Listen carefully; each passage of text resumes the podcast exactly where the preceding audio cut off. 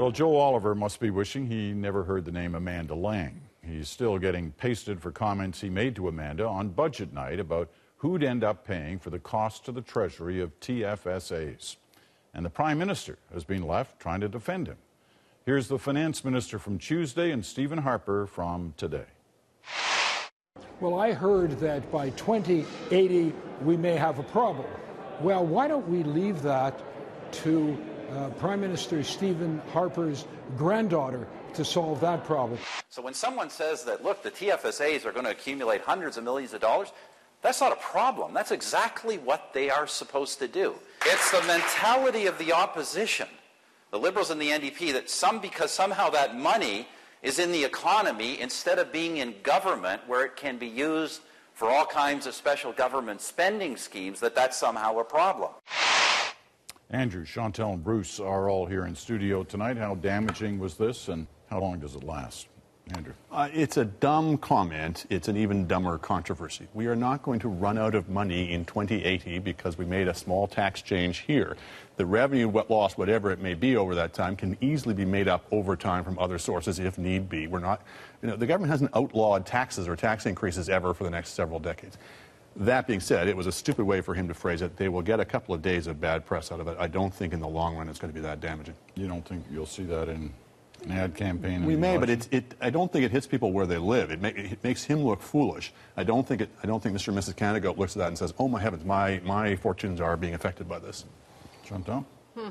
It helps the opposition frame the budget as a, a, tax cuts that advantage the rich. And Canadians are used to being told that choices are being made, and they're used to normally being told that uh, tax breaks or whatever spare money should go to people who need it most.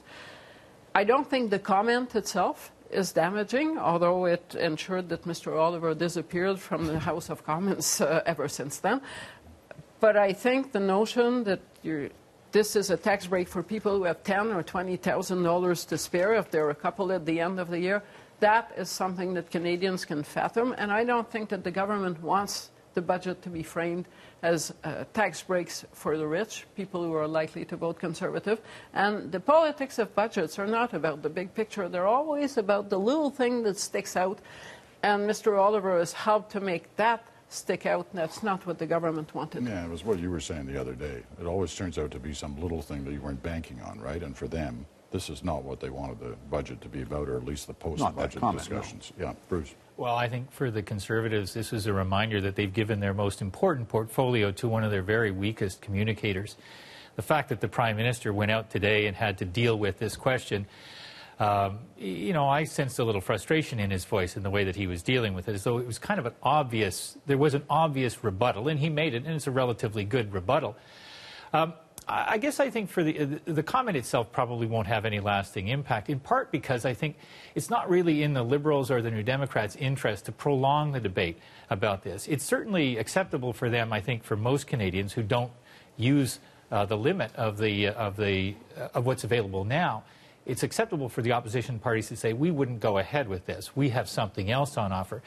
But the last point is the most important one, which is the opposition parties have to get on with now saying just ignore that budget because we've got something better to put on offer, and here's what it is.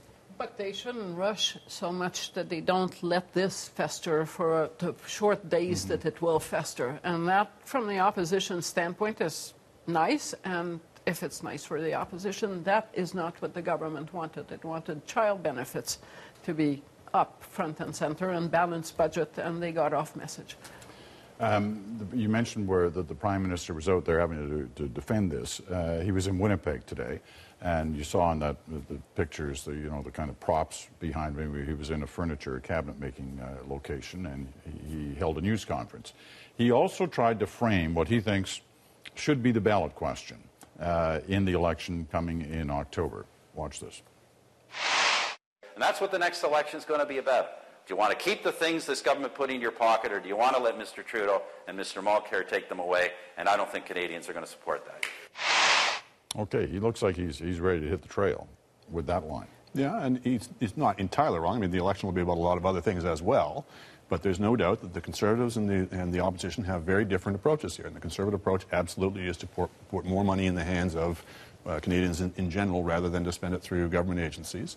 And the opposition is going to say, no, we're going to take back the uh, increase in the tax-free savings account, uh, in, in the Liberals' case. Uh, we're going to take back, take back income splitting. And there's going to be constituencies, not every Canadian, but constituencies that will not be pleased by that. And uh, that's fair enough. These are democratic choices and, and honorable positions on both sides, but they are choices. Bruce? Well, if, if you're an undecided voter and you're listening to what the prime minister just said there, that's a reasonably compelling argument. You know, he's put on the table that there's going to be tax cuts, there's actually going to be checks showing up in a lot of households, and the other parties have said we're not going to do all of that. Um, but in what he said, there's also a limitation on what he can campaign on. In effect, he's saying, We've told you the best that we can do, and that's it. And so it creates a lot of space for other parties to say, Yeah, some of that you'll get, but here's what else you'll get if you look at us. And so I think the Prime Minister probably imagines that's pretty good campaign theming for today, but I suspect it won't be good enough when the going gets, you know, more rigorous in the campaign. All right. I want to talk a little bit about Ontario, a little bit about Alberta. You like budget lockup so much, Andrew. You attended your second one today. You were in Ottawa two days ago today, uh, here in Toronto. So the key question is, do the reporters who cover the lockups in Ontario get fed better than those who are covering the lockups in Ottawa? Peter, and what was a metaphor for, uh, no, it's, uh, they, it, they are, they are. You get better lunch in the. Uh, you don't accept those, do you? I mean, I, you pay for that. I right? wrestle with my conscience and then I eat. okay, all right. Um, but in terms of what happened today, let's face it, Ontario represents federally more than a third of the seats that will be up for uh, stake in, in October. So something that happens today in a major way and in terms of a budget, even though it's just provincial, ca can have an impact later down the road. Did anything that happened today can you see that having that impact? I think so. I mean, I had a strong sense of deja vu, frankly, not just because there were two budgets, but they were because they were so similar. I mean, you had the same message of, of sort of modest restraint, uh, same uh, emphasis on infrastructure spending, the same uh, uh tax giveaways to the uh, manufacturing sector because they're special. A lot of similar policies, similar rhetoric. And it seems to me if, if, if we do get into a fight about economic policy and the opposition is saying, for example, you should be doing more stimulus, you should be spending more stimulus money, I think uh, Harper can turn around and say, well, tell it to Kathleen Wynne, because basically we're both in a kind of a mild restraint mode rather than a stimulus mode. Chantal? Well, but it's also then good news for the Liberals because if Stephen Harper turns around and says the Liberals would want to spend like drunken sailors and they would have deficits, uh, what Andrew is saying about the Ontario budget doesn't go in that direction. I think it's probably more simplistic than that. The Liberals under Paul Martin federally had to campaign after Dalton McGuinty imposed a health levy. And all they heard about at the doorstep in Ontario was the health levy that Queen's Park was imposing. I don't see in that budget anything like that. The kind of, of red flag that will hit the federal party at the door because they will campaign first. And I think on that basis, they're probably uh, in Trudeau's office relieved uh, that the Ontario budget is the way it is. Bruce? I think the implications are important potentially for the federal Liberals. I think that the Wynne. uh, Liberal Party here in Ontario campaigned on a kind of a hope and growth message rather than austerity and to protect you from uh, risks, that sort of thing. And so the question is whether or not that uh, the optimism that allowed her to be elected is going to be sustained, or whether skepticism about her being able to meet her deficit timetable is going to grow over time. Because I think there is a real risk for Justin Trudeau. If people see him as being somebody who won't be able to balance the budget the way Prime Minister Harper has been able to, that'll be a problem for him.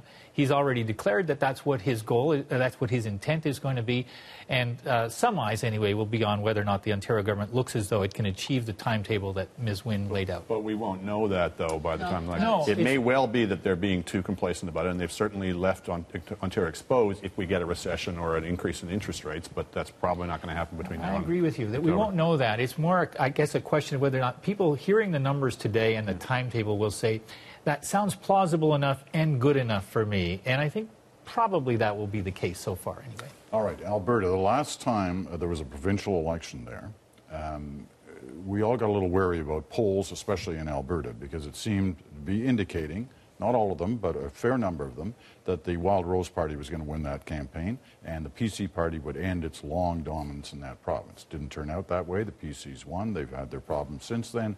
Uh, now Jim Prentice, is Premier, calls a budget, calls an election following it, supposedly riding high in the polls. Now the polls seem to suggest, and his actions seem to suggest, uh, that he may be in trouble. So, what's the lesson there for federal politicians watching what's unfolding in Alberta? That's that the best laid plans do not always lead to the foreseeable result. I don't know if the polls are right or wrong, but I can see that this is not the battle that the Conservatives had planned, or not the one that you would have expected based on the sequence of how this happened. You eat up your main opposition party, you come up with a budget, and then you get coronated. And I think there's a message there for every party. It's probably good news for the opposition parties federally, because what that says is if you're going to declare them dead, just make sure that uh, you're right, because here again is the lesson that whoever you kill tends to resuscitate. Well, I think for a while now in Canada, incumbents have been kind of feeding off the success of other incumbents. Uh, and so I agree with Chantal in the sense that for the federal conservatives, there's a little bit of a warning message here that incumbency may look as though it's working for you, and then things might happen that cause uh, uh, that to come adrift. I do think there's something kind of unique in Alberta where there has been a restlessness for change for some long period of time, but people seem to always want their neighbor to vote for a new party rather than do it themselves. And it's also the case that in Alberta, people who want change can't agree on what kind of change they want. Some want a, a change a little bit more towards the left, some want a little bit more towards the right. Uh, the one thing I would say about Brian Jean is that he's been quick and clear about um, social conservatism and that it would not be his intention to legislate that. Uh, Danielle Smith had the same point of view, but her party rebelled. I'm not sure in their weakened state um, that that's going to happen to Brian Jean, and, and his fiscal doctrine is something that a lot of Albertans will take quite seriously and like. I was out there a week ago, and the two messages I took back was one was nobody trusts the polls. Uh, even though six polls showing the Tories in terrible trouble, everyone seems to think eventually people will go back to daddy. But the other thing that people said was it's not just the budget. Everyone's talking about the budget and how that would create different groups of dis- disaffection. It was the Wild Rose play. It just looked too clever by half. And obviously, the Wild Rose people paid a price for it. They didn't get nominated. But it's also apparently uh, hurting the Conservatives. And remember, uh, you know, Jim Prentice was supposed to come in as I'm, I'm the change agent. I, I, I, know we, we built up a reputation for arrogance and ethical shortcuts, et cetera, but I'm going to be the guy who changes all that. And then you do this very high-handed thing, on top of which you then call an election a year before you're supposed to by law. Mm. I just think it all adds up to people you know, sort of looking at him sideways. All right. Good conversation. We made it all interesting, fascinating as usual. Thank you all.